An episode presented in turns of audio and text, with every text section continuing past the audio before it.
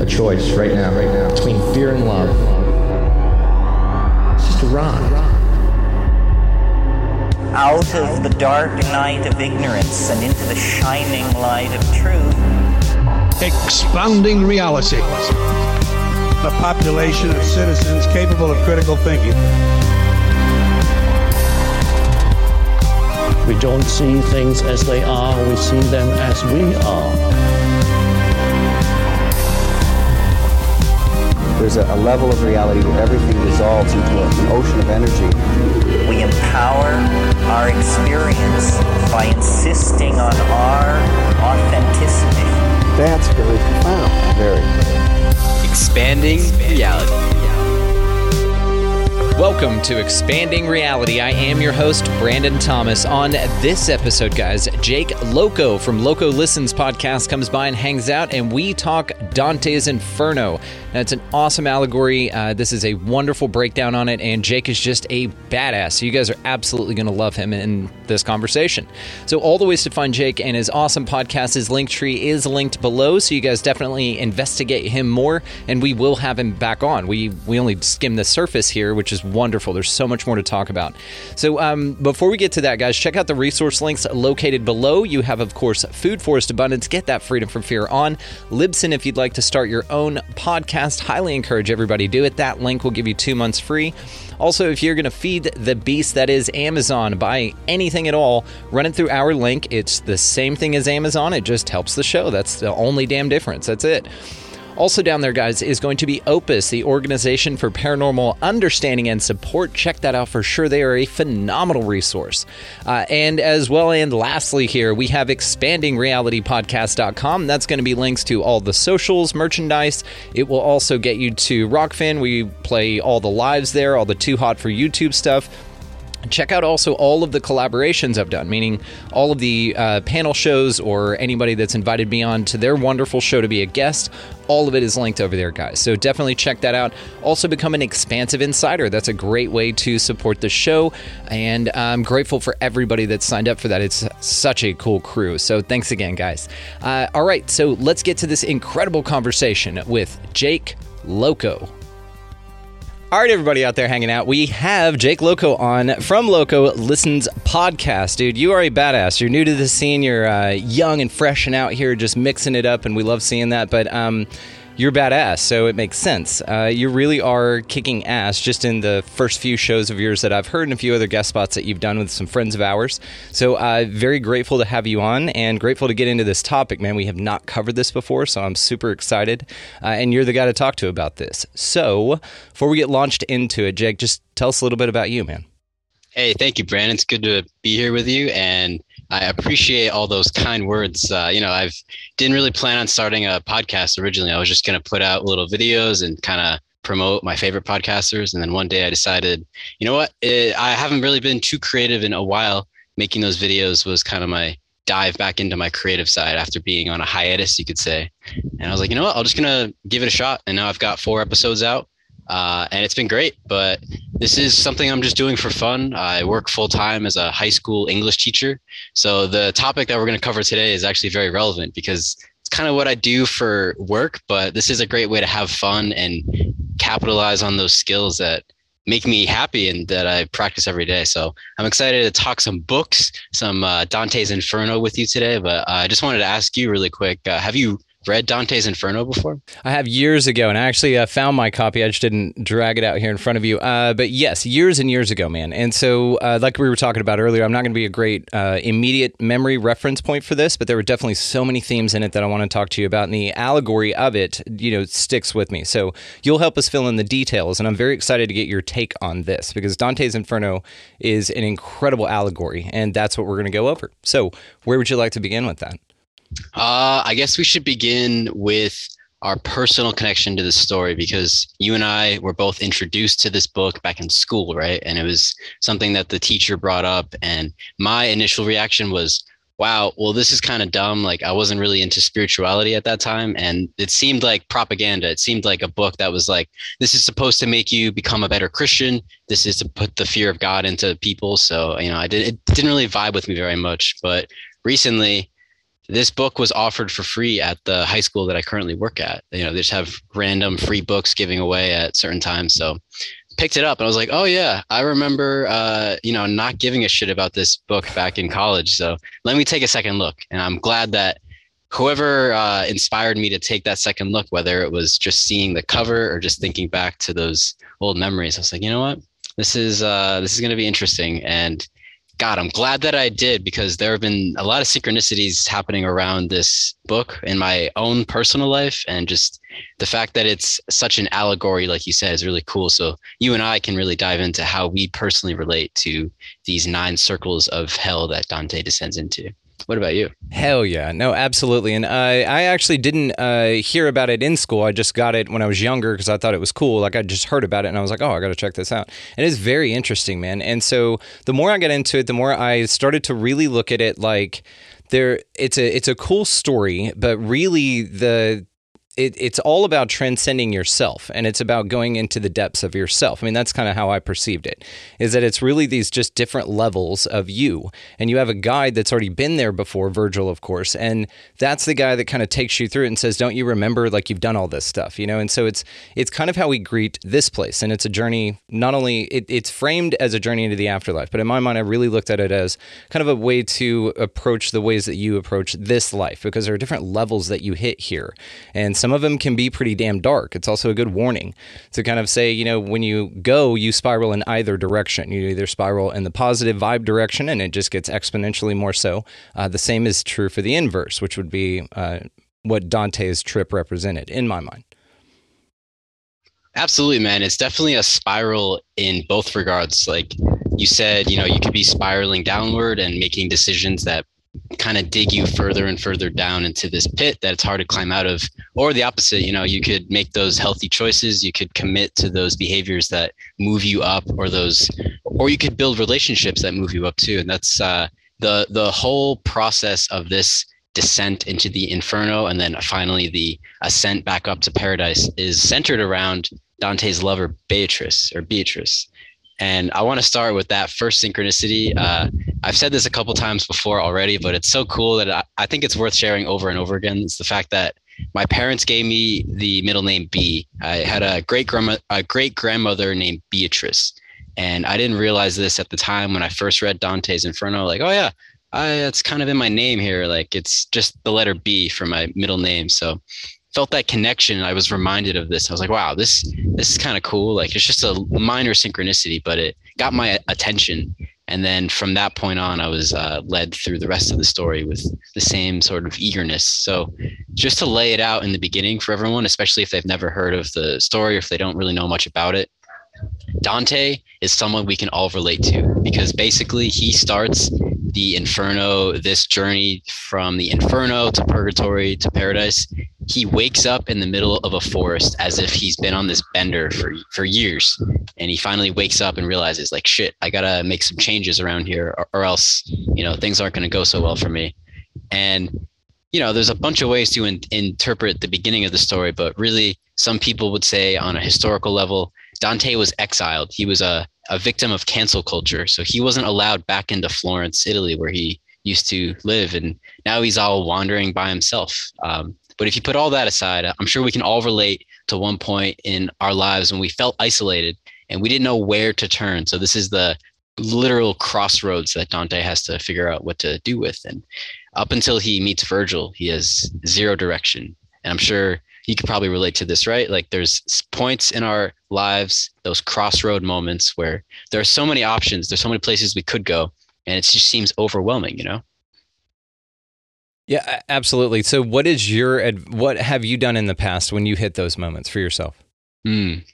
I think one of the first moments that comes to mind in recent memory was back in 2021 when the Omicron variant began, and that was a spooky time because you know I, I wasn't afraid of Omicron and all the stuff happening, but it was the fact that you know, I was going to get this weekly test because I refused to get vaccinated. And I was doing this every week, every week. And, you know, at a certain point, I was like, all right, I'm to do this for the rest of the school year and I'm to accept it. And it sucked. You know, I didn't want to do that, but it made me, it made me feel disempowered. And then there were things happening around Omicron where the line to get tested, you know, this nice nose swab was hours and hours. You had to wait for like three hours sitting in your car, just waiting and waiting. And eventually they would run out of tests. So I had to just turn around and go back home. And the rule at the school is basically like if you don't get tested within a certain time, then you can't come in and you have to stay home and they won't pay you. So I was kind of like freaking out about this. I was so upset. I was disappointed and there was a lot of anger, but most of all, Brandon, it was that feeling of disempowerment. Like, all right, I need to go in and make money, but I can't. And I could if I get this injection, but it's one thing stopping me and I'm all stressed out about it. And I stopped enjoying teaching. And I'm sure my, my students noticed that. So I really had to talk to my friends, talk to my family, be like, look, this is what's happening. I know blah, blah, blah, you should get vaccinated, this and that. But I had to like open up to them basically. And that's, uh, kind of a function of Virgil in this story is Dante's spirit guide. And if there's no connection, no communication with that spirit guide, then things can get kind of dicey, you know? Like, have you ever had an experience where you feel like you've communicated with something beyond your, you know, your physical form? Like, have you ever had that kind of experience before? Uh, I mean, I'm not an experiencer in that way, that I know of, and I've I've said this several times, but uh, I have. Um, had some really interesting, what I consider interactions on some pretty heroic doses of psychedelics. Yeah. And that's pretty interesting that you bring up psychedelics too, because a lot of the visions and the the trials that Dante goes through are very much like this death trip through a psychedelic realm where Dante has to, you know, that some people would refer to it in more simple terms like ego death, but you know, Dante is intact this whole time. His ego is put together, but he's going through this chaotic turbulent, scary realm that opens up parts of himself that he never knew existed. And the the the, the whole process of integrating those um, those sources of pain, those those those pain points, and those uh, bits of trauma collectively create Dante's character to be stronger at the end of this whole journey, which is the whole point of the hero's journey, right? Whether you're taking a heroic dose of like mushrooms or something and you come out on the other end and you're stronger, older, wiser, and more experienced. You know, in Dante's case, he did something very similar to that, and it was all in preparation to become reunited with Beatrice, which is uh, pretty symbolic to reunite with your lover. And this kind of had some interesting tones. Like, didn't wasn't Wizard of Oz and Alice in Wonderland and stuff like that parodied kind of off of this? This was kind of the inspiration for those stories. Yeah, it kind of reminds me of I believe it's uh, Eric Weinstein started the podcast. I think he called it the Portal, and it's this whole notion that there's uh, a threshold between this ordinary world and then this other world. So like Wonderland or going into Oz.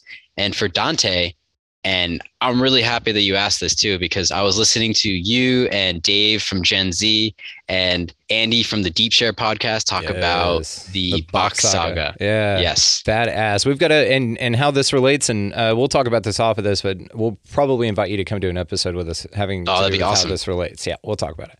And I'll just quickly say this for anyone who's curious that the bottom layer of hell, that ninth circle, is full of ice. So that kind of got my ears buzzing. I was like, hmm, all right. It's like way, way down in the hollow earth because that's what hell is in this.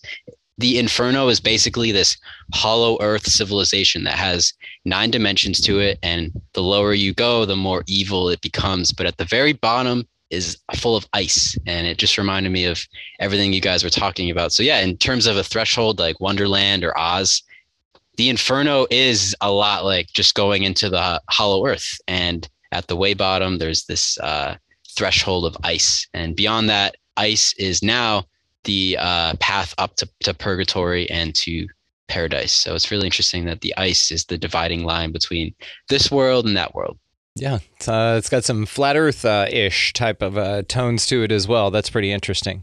Uh, so let let's keep going with the story, man. So what? How did get us from where Dante meets Virgil? Right.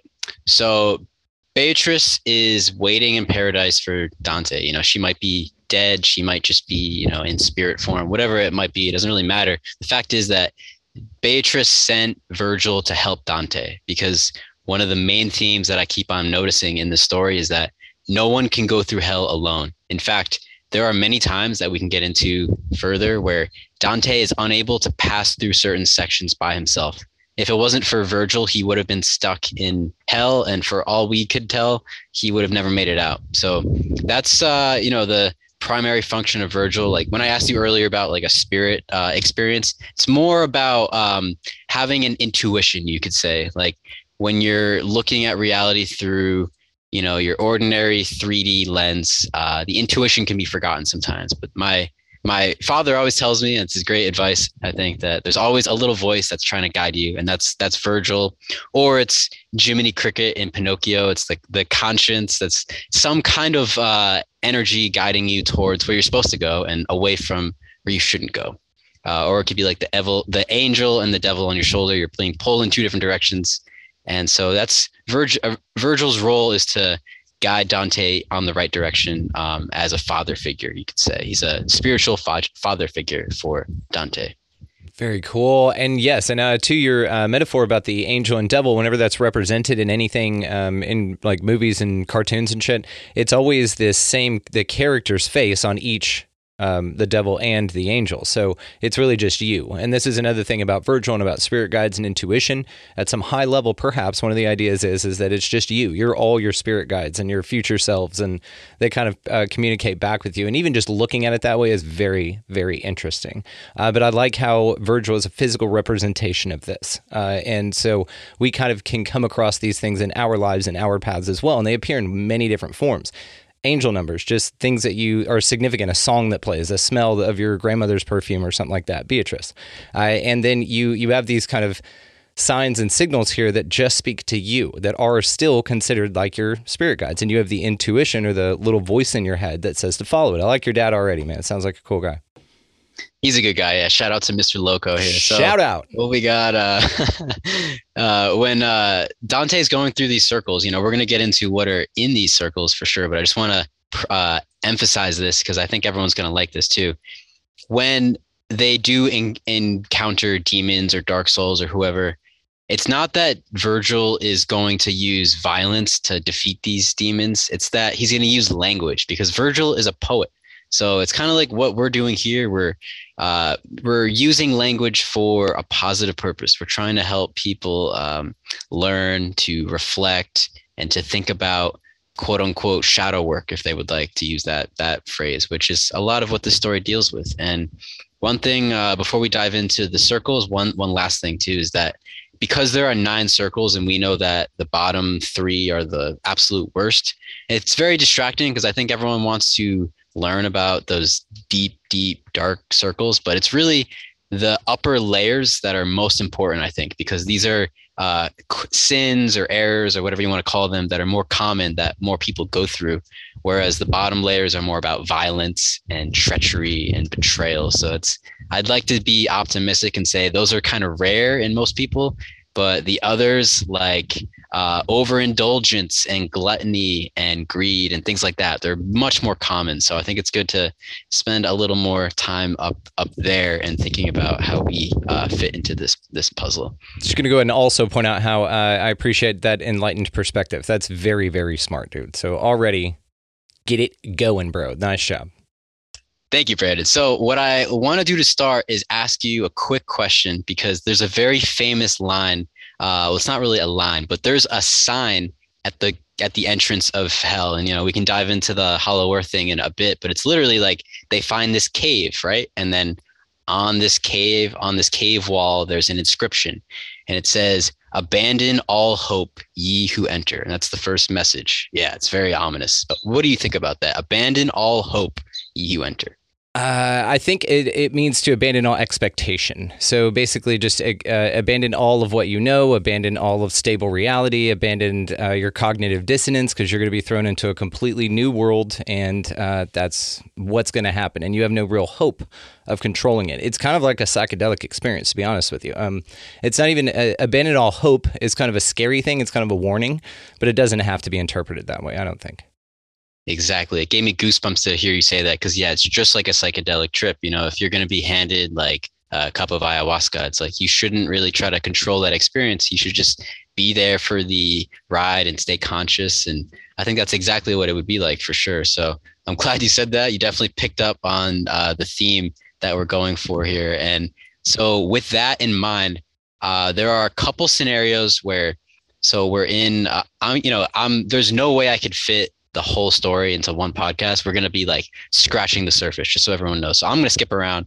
I'm going to try to go chronologically, but there are things I'm going to leave out. Um, but I do want to start with that that signage, abandon all hope ye who enter. And there's something interesting that Virgil does to Dante. There's a quick image when Dante accepts the fact, like you said, you know, you have to accept it. You can't try to control it or change it. You have to go through this experience, this dark night of the soul, and uh, let it do what it's going to do to you, and try to make the best of it. I guess. Uh, so Virgil is described as helping Dante open up like a flower. It's like, uh, you know, given where Dante began in the story, he was depressed, he was isolated, he was alone. You know, he had nothing really. He had no, uh, no wife, no job, nothing. Like he was just out there homeless in the forest. And once he starts interacting with Virgil, he starts to open up like a flower would that's finally getting sunlight. So I want you to keep that image in mind when he progresses further because just because Dante can open up like that, it's just as easy for him to shut down and to try to go back to sleep you know? So one of the first obstacles that they in, that they find in their journey is in the uh, circle of the lustful the desirous the carnal is what it's really called and in this in this realm and this is something i personally relate to uh, you know, I don't think many people talk about this much, but I think it's it's worth mentioning. For me personally, when I think about the carnal and this circle of hell, I think about the fact that anyone who was particularly isolated during this pandemic nonsense probably at one point could have been vulnerable to things like pornography addiction or just an overindulgence in that type of energy. So Dante does a great job of describing what happens to, to these these people caught in this literal storm. It's literally a storm, a tornado. These these people are being thrown around. They have no control whatsoever. They're they're not grounded at all because they're so led astray by wild desires. There's there's no control whatsoever. And this is a common theme that relates to the animal and, and the human. And it's tough for people to learn how to integrate those two forces and become you know a, a better human if you can but uh, you know you can't totally deny that animal side of you so that's tough for dante to come to terms with because of course he's vulnerable just like anyone. He loves beatrice. It's not like an innocent love. So everyone's uh, could be corruptible in this way. But this is all about overindulgence. And so i really like this whirlwind imagery because I know for for me, if I went through stretches of, you know, it's not going to sound uh, nice. I can't I can't make this sound sexy, but like being addicted to pornography and doing any of that kind of stuff is not helping someone stay stable, and their creative energy is split. So like if I wanted to make a podcast or you know create a cool video, I couldn't do it because my energy is being dissipated this way and that way, just like being caught in a storm. I couldn't really stay grounded and stable. Um, energy flows where the attention goes. Attention goes where energy flows. Yes, sir. So, uh, one thing that I want to point out when Dante sees this happening to these souls who he can relate to, he doesn't look down on them, he doesn't scorn them. He's like, wow, that could be me. And that's so important to, to think about that you know, there are points when Dante reaches the lower levels where he looks down on these souls and he's like, wow, shame on you. But this is not happening now because Dante knows that he's just as gu- guilty or vulnerable as any of these other people were. So this is so overwhelming for him that he passes out. He literally, it says he swoons. So he, he just can't absorb all this information and he just passes out. Like, what do you think about that? The fact that he loses consciousness? Uh, it it may be part of just the overwhelming nature of this experience. So he probably thought he would be so far removed from being even considered being part of this crew or anything beyond what Virgil was about to show him. excuse me. Uh, that he was just like, oh yeah, I got this. But uh, it became so it, so real and then so relatable, and then he saw himself there, and so yeah, overwhelmed. And this could also be part of the first little throes of your psychedelic experience. This could be you entering another just way to interpret it entering that state and then easing off into it and then waking up and you're still in that state because that happens too sometimes you fall asleep and you wake up still tripping balls so and that's exactly what happens. the The trip is far from over when Dante finally wakes up because he wakes up and he basically is teleported or transported to the next section. So it's yeah, it's it's just like that. That's a really cool way to put it. Never heard that before. But after the carnal and this, you know, they all relate to each other. They all build off of each other. But after the the carnal and this third circle is the gluttons.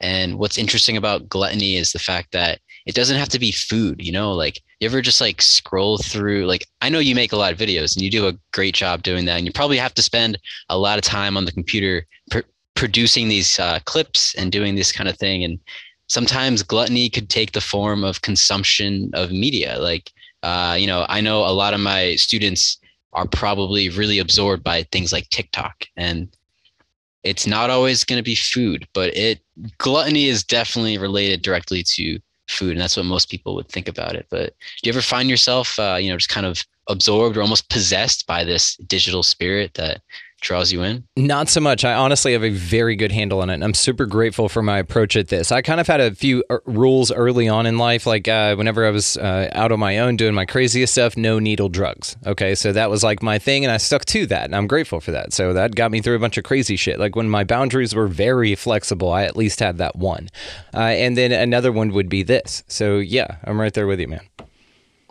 Awesome. And there's a great lesson there because it's dependent on our discipline or the boundaries that we put up that can help us to uh, avoid going off into the deep end. And I think if people lose that, if they are quote unquote degenerating and just losing their sense of morality, uh, you know, that could easily happen. So in terms of gluttony, I mean, it doesn't sound too bad because it's just eating a lot, but that harms not only you, but it can harm the, the people around you too. And if you've ever been around someone, or maybe uh, you know you've been through this yourself, I certainly have, where I get lazy and I just want to eat all day, and I don't really do much, and I'm not a really nice person to be around when that happens. But that's interesting to then go into the reverse of that. Like if you've ever tried like intermittent fasting, I started to notice that when my stomach was empty, I, I thought about more things than just food. I was able to think about so many other things and not worry about um, satisfying that hunger or you know satisfying the urge for flavor more than anything.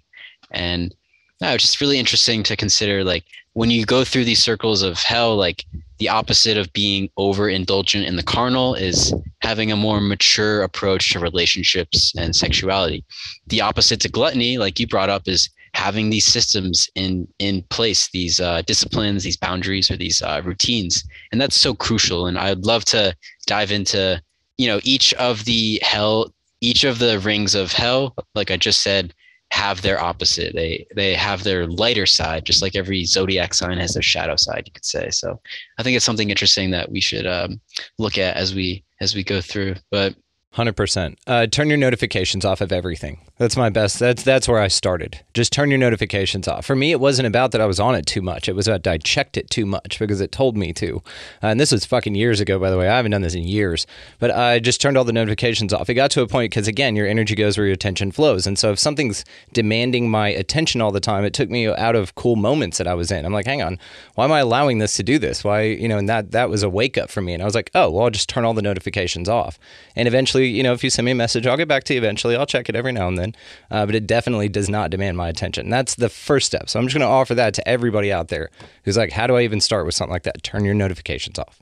Check it yeah, when you want to. Solid advice. Absolutely, yeah, because your time you can't you can't get it back, and that's a great way to make sure that it's used in the way that you want it to, and not the way that your phone wants it to. So that's there's a big there's a big difference there for sure. So I'm glad that you uh, brought that up.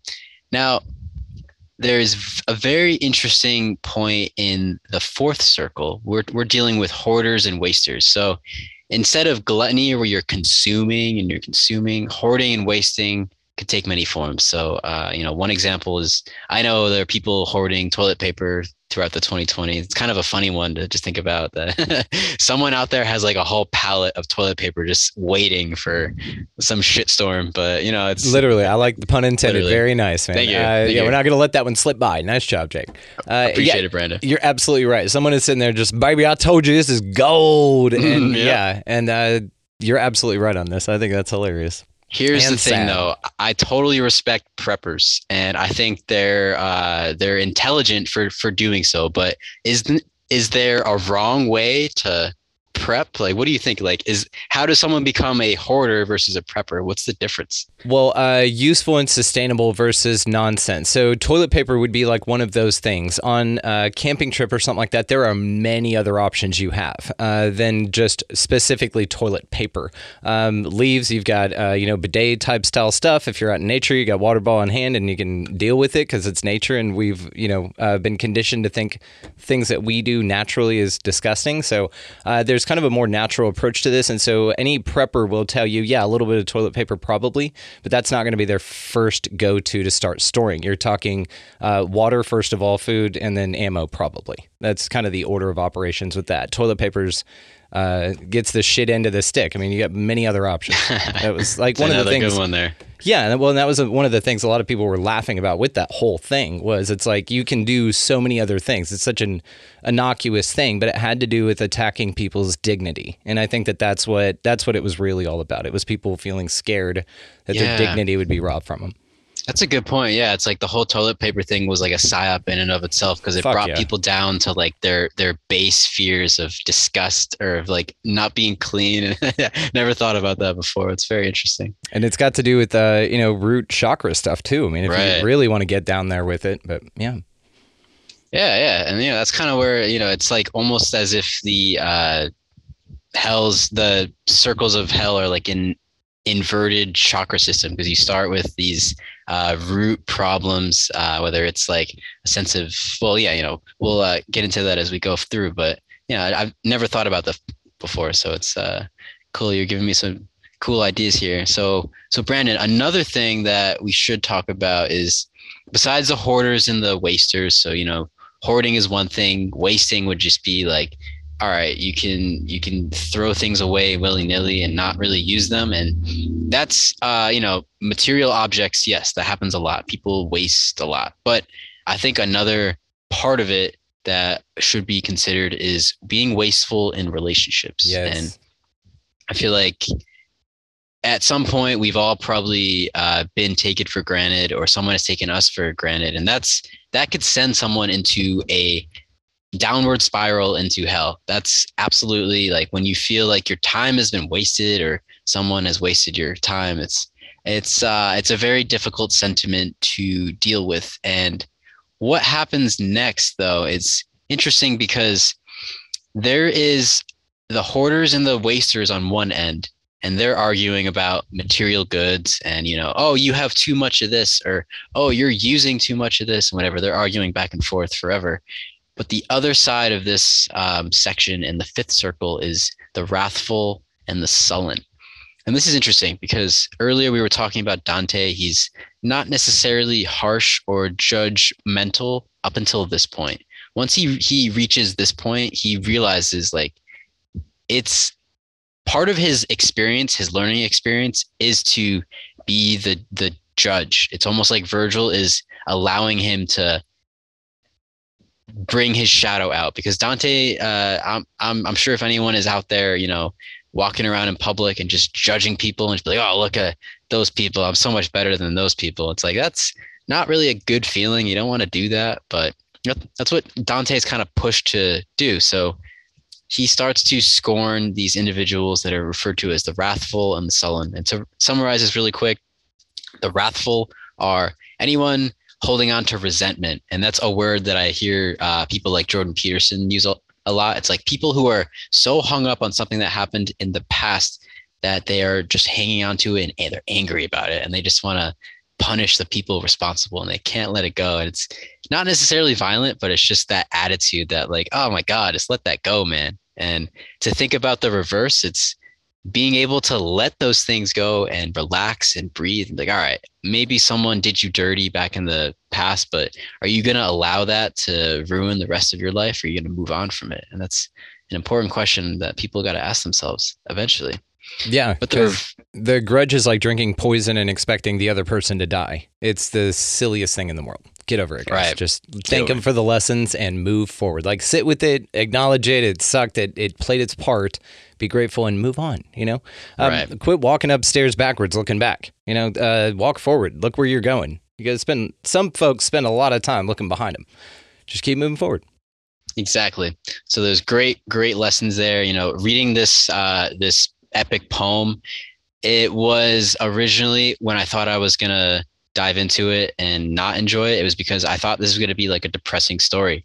But when when I was getting into it, I was like, wow, this is just a great opportunity to reflect on things that I've done in the past and you know how I've grown from from that point. So uh, to to build off of what you just said, the other group in this area are the sullen. So they're more of the depressed side. They are not really. Um, they're they're still holding on in the same way that the wrathful do, but they are shutting down because of that. They're not angry, and sometimes it's better to be angry. It's good to have a little bit of fuel to get you to do something, to get you to act. But if you're so depleted and you have, uh, you know, you're just sullen, just like kind of uh, becoming like a sloth, that's something you really want to avoid. And if anyone has gone through a stretch of, of time where they're sitting all day, they get into that sedentary lifestyle. I know it's very easy to fall into that that trap, especially if you're working in like an office type of, of setting. But that uh, has serious reverberations uh, out into the the future. Like, have you ever noticed um, when you move around, you can feel your energy moving around too? Like if you take a walk if you're having an anxious thought building up in your chest, say, and you take a, a nice 10, five or 10 minute walk, you'll let that energy move out. It won't get stuck. And that's what happens to these souls in hell is they get stuck in this space. Whereas Dante is moving through it. He's flowing in and out of these circles. He's not stuck in one particular area. He's just visiting. And it's cool what, what you're doing, Brandon, with this podcast is that you get to interview all sorts of cool people. And that's what Dante's doing while he's traveling through hell. He doesn't just try to run through and get out of there. He's stopping to talk to these people, find out what happened to them. And I think there's an another good lesson there is that just because someone is making mistakes or living a life that is not something you would do doesn't mean you can't learn from them. And I think it's a really good humbling experience Perfectly put. Absolutely perfectly put. And I just kind of want to point out also to something that you said that Dante is moving through it and he's not stuck. This is one of the things with the cyclical nature, the visual representation of what hell is here. It it seems like some people can get caught in this and you look at it like a cycle, right? Like it's a it's a swirl. It's just a whirlpool in the river of life that's off to the side that some folks can get stuck in. And maybe you stay there for a little bit, learn what you need to learn and move on. That's another good metaphor for what Dante's doing here. He's seeing these different levels, how what they can teach him speaking to the people, just like you said. You got to get amongst them to find out what's going on, and then not getting stuck in that cycle like they did in their life, which then translated to here. Uh, then this physical representation of them getting stuck in it when they had the chance to get out of it in real life, uh, and then moving through it that way, Dante, uh, instead of just being stuck there. And so he gets some good insight with that on those cyclical type of conversations. Absolutely, absolutely, and just something that you reminded me of when you were talking about this, you know, the the the fact that Dante talks to all these people and learns from them reminds me a lot about what Jesus did, like that story of Jesus talking to uh, you know prostitutes and lepers and kind of the, the the downcast section of society that other people didn't really want to talk to. They would kind of disassociate from those types of people. But uh, you know, Christ as a as a symbolic character was someone who was intimately familiar with uh, that lower side or that dark side of humanity that everyone else tried to ignore. So I think there's a a very powerful uh, lesson to be learned from Dante's journey because no matter who you talk to, no matter where you are, and whoever you find yourself interacting with, can always learn something if you just open yourself up and talk to them. And that's what what Virgil helps Dante see too is that in times when Dante gets scared, like when there's uh, you know there's certain creatures, like eventually they run into Medusa, who is terrifying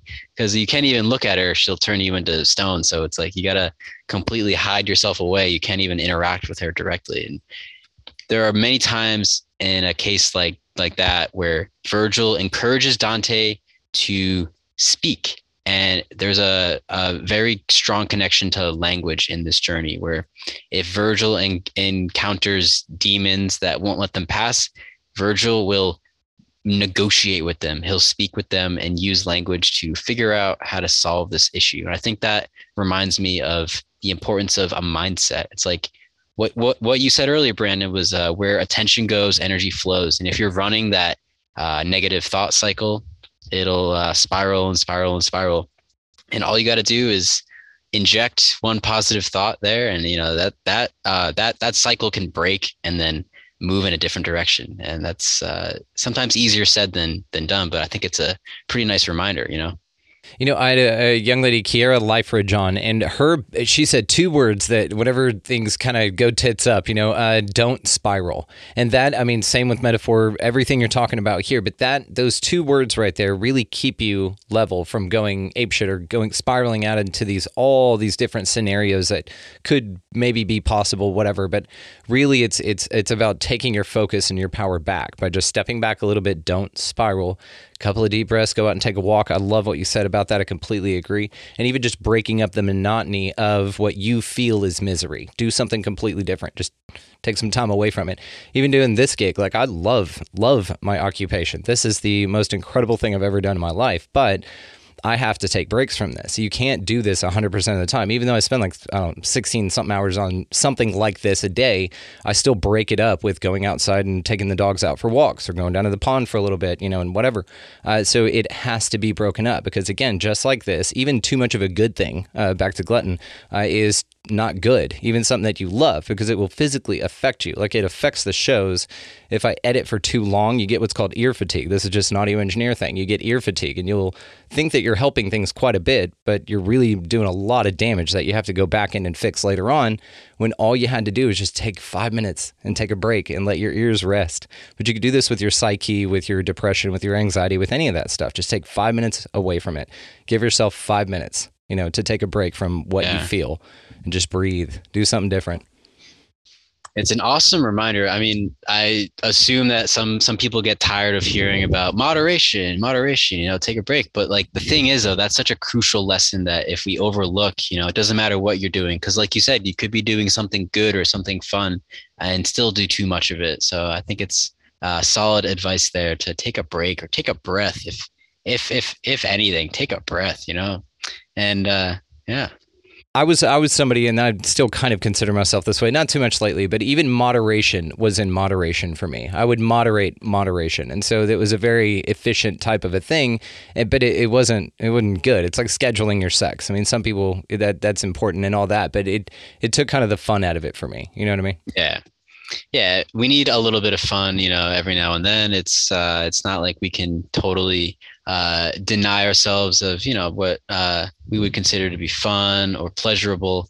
And you know, that's why, you know, it's uh it's uncomfortable for me to bring up like that earlier realm of the uh, you know, like pornography or masturbation, like those kinds of things. I'm I'm not saying you should never have an orgasm again, but I'm saying like if you pay attention to what happens to you if you uh, choose not to, you might notice something interesting about your own energy and you might think twice about having, say, a casual affair. That might not be the best thing for you. If you overindulge in something good, even if you really think it's good for you or is going to help you or it's going to be enjoyable, uh, you know, try doing less of it and seeing what happens. I think it's a, you know, again, just like hearing moderation. It's like people don't really like hearing that, I guess. But I think for me personally, I know it's uh, a pretty good reminder to have. A Um, hundred percent. You got to take a break from the stuff you love, and then it makes the when you come back to it even cooler. So yeah, absolutely. Yeah, and that's the cool part about you know like zooming out and looking at the the overall story here is that Dante has to go through hell to reach Beatrice again. So it's like there's a necessary separation, and uh, you know this this this whole process is preparing him to become a better man, so that when he does reunite with her, he'll be ready. He'll be uh, his absolute best self. And I think it's also important because you know we can go through every single circle, and you know I could definitely give you a lot more of the symbolism. Like there's we talked about Medusa. There's also the Minotaur who comes up at one point. This is more in the lower area where there's violence, violence against neighbors. And the Minotaur, you know, he's bull-headed, he's got a human torso. He's the epitome of that mix between the human and the animal, the human and the beast. And he's, uh, you know, it's hard to integrate those two forces. So the Minotaur is the guardian of this area where people are violent against their neighbors. And it's interesting to think about how Dante recognizes the Minotaur right away. It's like he's seeing in a trip almost his imagination of what this place would would be like, and that's what I keep on jumping back to is that this psychedelic trip or this uh, dream state that he's in is a reflection of his own consciousness. So this is what hell looks like for Dante, but you know everyone else can have their own personal uh, sort of cast of characters or archetypes, if you will, which is kind of interesting. What what's hell look like for you? For me, excellent question. So for hell, I mean, I earlier brought up the whole like vaccine mandate thing, and it was hell for me because I stopped enjoying work, and I think that I've met so many people and I've heard so many stories about you know the stereotypical uh, oh i was working this job that i hated. I left. I found something better and now i'm way happier. The end. And i uh, i was like all right i'm gonna i'm gonna avoid that. I i actually love teaching.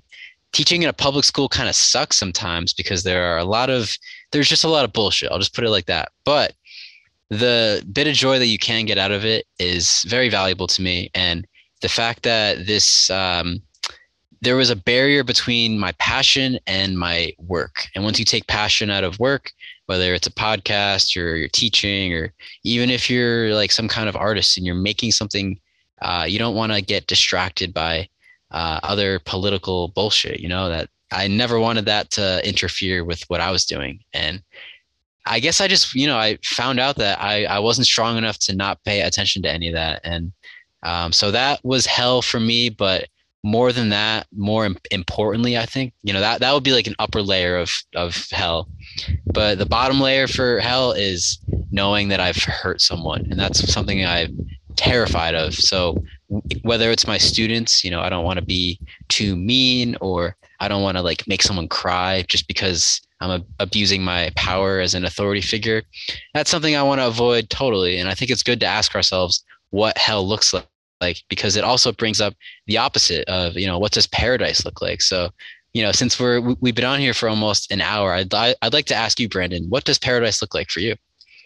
Uh, the ultimate freedom and non-judgment to just be your tr- most true authentic self that's that's honestly what it looks like for me and like super quick manifestation like you could just do whatever you want right away you know kind of a thing yeah. It's like anytime you have an idea or that creative spark, that inspiration, naturally those obstacles will pop up, whether those are mental blocks, like, oh, you know, I'm not good enough to do this, or oh, this is going to go wrong, so I should just avoid it. Uh, but having that ability to just quickly manifest without allowing those obstacles to possess your energy, which is something you brought up earlier. It's like you could let these things control you, or you could, you know, overpower them. You could uh, integrate those uh, demons, and instead of them controlling you, instead of being the uh, slave to the underworld, you could be, uh, you know, you could be the opposite. You could be the master of those darker forces and uh, control them rather than being controlled by them. That's right. That's what that shadow work integration is all about. Because, yes, like you said earlier, completely agree. And uh, you don't want to abolish that damn thing. It's very important for you here. And it's like breaking a horse, you know, a wild horse or something like that. Uh, it takes a while and you can get hurt and it's very scary. But once you integrate that, the teamwork that you two can accomplish is unbelievable. You move much faster and you get a lot more cool shit done. So, uh, integration of shadow work is something very important. So, I'm grateful that you brought it up as well. That's a recurring thing that I really uh, am enjoying that more people are pointing out along the way. Absolutely. Yeah. And it all goes back to that very first warning on the entrance to hell. It's like abandon all hope. You know, you're not going to be able to turn around and go backwards. You have to finish it through. So no matter what, let's say you're stuck in this rut like I was a couple months ago. You know, I was able to pull myself out. I was able to talk to my loved ones. If you have anyone to talk to, hit them up. Be like, hey, I'm going through shit right now. Let's talk about it. And you're going to feel better after that. I guarantee it. And the best thing is, too, when you're reading Dante's Inferno, is there is a very, very timely theme here. So, you know, Brandon, we're recording this on Thursday. Tomorrow is Good Friday. And I don't know if you were aware of this, but it's really cool Dante goes through his journey and he begins on Good Friday and he reaches paradise on Easter Sunday. How symbolic is that? Look at us, and we even rescheduled this. That's really cool. Yes. Yeah. Okay. I Divine dig it. I didn't. timing I didn't even think of the. Yeah. Absolutely. Every time. By the way, I'm constantly reminded that that is a thing. So it's just uh, divine timing. I get. You know. It's.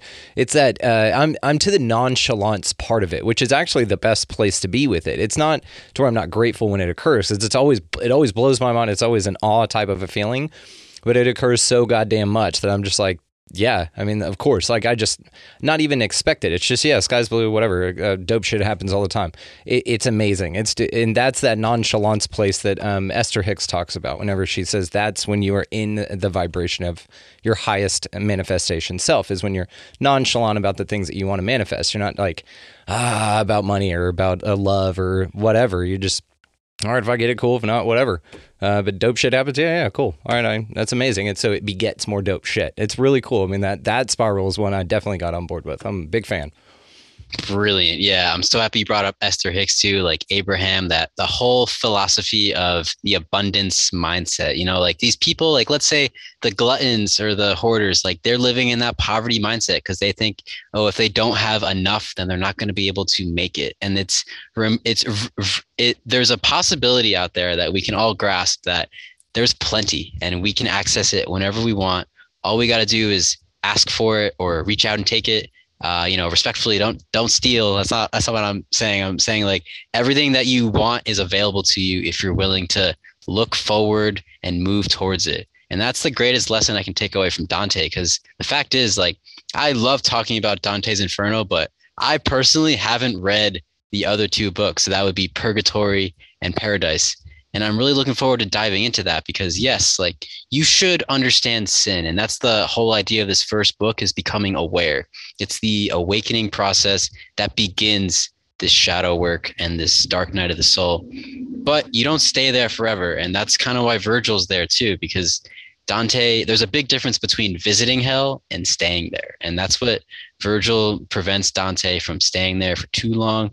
And so it's good that we orient ourselves upward as well and think about all right now that we've visited hell now that we've been there and we're familiar with what the, what's down there where are we going to go next? And the only where the only place you can go is up. And i think it's uh, a good opportunity to reflect just like i asked you you know like how would you imagine paradise? Well if you can live in freedom of uh, uh, freedom of judgment or being able to be your true authentic self I'm trying to paraphrase what you said but it, it was awesome. And you know it's like that's uh we should always try to imagine what we want life to be like. And there's a big difference between that and focusing on what we don't like and what we don't want. And that can that can be distracting you know now, what's great about this is that's a heaven that I exist in now. I do live in not fear of what anybody else thinks about me, and I don't have judgment against myself, and I'm my most authentic self 100% of the time. And that is uh, the heaven that I've allowed myself to create here. That's that's like the best thing I can imagine. Now, the coolest thing is, is anything on top of that's an absolute bonus. So I still kind of leave the universe open to surprise me. I'm still very a big fan of that. I don't want to have it all figured out. And uh, another thing to what you said, uh, the three books also are kind of mirror images of Dolores Cannon's idea of the 3D, the 4D, and the 5D, the fifth dimension or Earth or whatever. You have the 3D where it's hell, um, uh, the Inferno, uh, Purgatory where it's 4D, where you kind of figure everything out, but you don't know what to do with it, and you're just kind of like, uh, this kind of sucks, but it's kind of awesome too. Like I'm, I have more awareness, but I don't know what to do with it. So you are in that purgatory state. And then paradise would be the fifth dimension where you you've gone through all that shit. You're like, okay, cool. And then uh, you integrate and you just see uh, opportunities and possibilities everywhere rather than these horribles and you know hurtfuls and all that kind of stuff.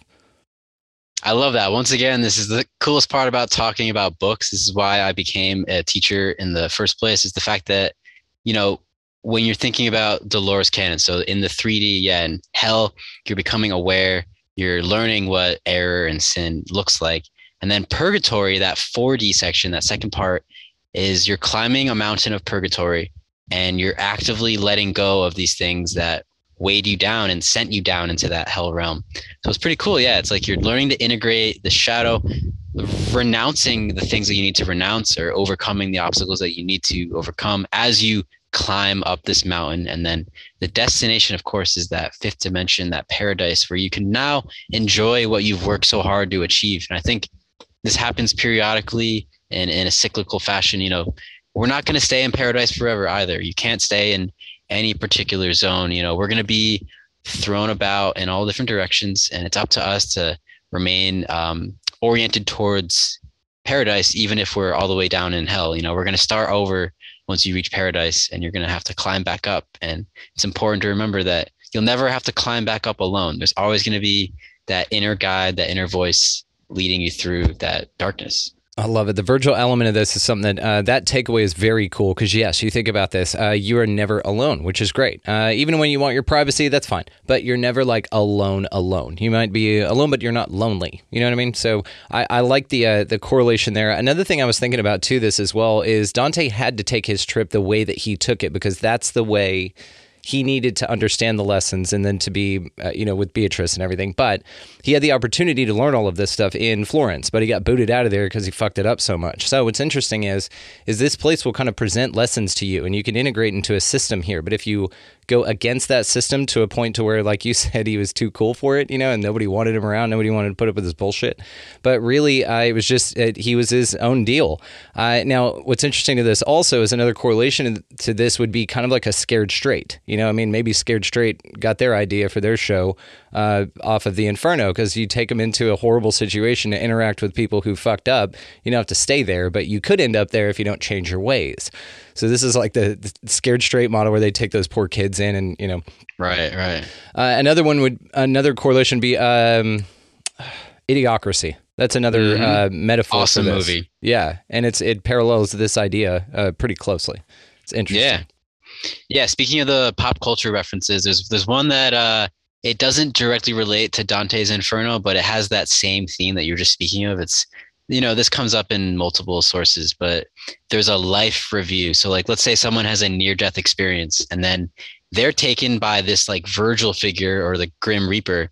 So let's look at your highlight reel of of your life. Where have you been? Who have you interacted with? And what have what have you done? And that's the most important question: is what have you done? And then they go through this whole life review. It's over at the end, and they have a chance to go back and make a better choice. It's kind of like Groundhog Day, and that always makes me think back to it's you know it's not his idea, but it's something that Jordan Peterson would talk about a lot. I don't know if you can tell, but he influenced me a lot back in like 2018. Yeah, for the better too. Uh, he would talk about hell is not a place that you go, but it's a place that you create. And I think it's definitely uh, circles back to everything we've been discussing today is the fact that if you want to create paradise, then you can, but you're also capable of creating hell. And the connection I can make to my my current classroom is that we're learning about the Holocaust. So whether it's Viktor Frankl, Man's Search for Meaning, or Elie Wiesel in Night, it's the fact that if you allow nihilism to take over, then you're not going to survive. And if you want to survive, you have to find a way to create meaning, no matter what's happening to you. You could be going through the worst shit ever. But if you can find a way to make life meaningful, find something to look forward to, or find a reason to survive at the very least, then you'll reach paradise eventually if you just hang on. And that's sometimes the message people need because life can weigh down on you pretty heavily, but this story really opened my eyes to the the fact that you know we we've all been down there. We we've all spent time down there, but no one stays there forever, and that's the most important thing. This too shall pass. Dude, you're you're a sweetheart and a badass. Now I I get why uh, everybody loves you because I'm on I'm on the Jake train too. So Jake Loco, uh, all the ways to find you will be located down in the show notes. I can't thank you enough. You, we're definitely going to have you back in because we didn't even touch the inner Earth thing. Me and you are going to talk about this in inner Earth. Uh, thank you so much for your time, dude. We'll definitely have you back, brother. You killed it. Thank you. Thank you, Brandon. This was a lot of fun. Yeah, looking forward to speaking some more. We've only barely scratched the uh, surface, but we'll we'll uh, spend more more time talking about paradise next time. I'm going to study up. But uh, thank you again for having me on. You guys can find me at Loco Listens on Instagram, and if you type in on Spotify, Google, Apple Podcasts, Loco Listens Podcast, I got four episodes up. Should have a fifth out sometime tomorrow, and I'm looking forward to having many conversations. The whole idea is that if you have some kind of truth that you want to talk about, then I will listen to you. Loco will listen. And so thank you for indulging me tonight, Brandon. And I appreciate the reflective discussion we've, we've been able to have here. And um, I'm looking forward to doing some more of this. This is going to be great. Discussions are a direct reflection of the guest. So great job, my friend. Thank you so much for this, man. All the ways, of course, to find you. Have a great link tree. So I'm going to throw all that down in the show notes. Guys, check the show notes for sure. Check Jake out. Uh, follow him around. He's kicking ass. It's just, you're crushing it, man. Again, uh, keep moving forward, dude. We look forward to talking to you again soon. Love it. Expanding reality is great, man. Great to be here. Cheers. Want to send a huge shout out to Jake for coming by and hanging out. One of the coolest dudes ever, and we have so much more to talk about, so he will be back. Make sure that you guys check out the show notes located down there and uh, find all the ways to connect with Jake. He is awesome. Definitely check out his amazing show, Loco Listens podcast. And uh, thank you again, Jake. Just such a badass, man. I appreciate you. So uh, check out our resource links, of course, guys. Food Forest Abundance, get that freedom from fear on Libsyn. If you'd like to start your own podcast, highly encourage everybody that has the calling, go ahead and pull the trigger on that. Uh, Amazon, if you are going to feed that beast at all, run it through our link. It helps the show. Also down there is Opus, the organization for paranormal understanding and support. Make sure that you check them out as well. A phenomenal resource. And lastly, down there, guys, expandingrealitypodcast.com. That is a way to expand your experience on all kinds of cool stuff that we do here. Uh, lives are replayed there, too hot for YouTube. Check out all the collaborations. Uh, become an expansive insider. That's a wonderful way to support the show. Also, merchandise and all that good stuff, guys. So it's kind of a one stop shop for everything. Uh, so go out into this incredible place, guys, and you know what I'm going to say. Pick up a piece of litter, be nice to everybody that you come across, open some doors, uh, something small like buying a coffee or a meal or something like that for somebody in line around you goes a long, long way, and it's just an awesome way to raise the vibe for you personally and the entire collective. The ripple effects from that are truly, truly remarkable. So, uh, also, while you guys are out there doing the damn thing, get out of the left hand lane. It's such a pain in the ass. You got somebody behind you wanting to pass there. And of course, y'all know what I'm going to say. Go out into this beautiful place, whatever the hell it is, and y'all just be good to one another. Thank you so much for listening and watching, and we will see you next time.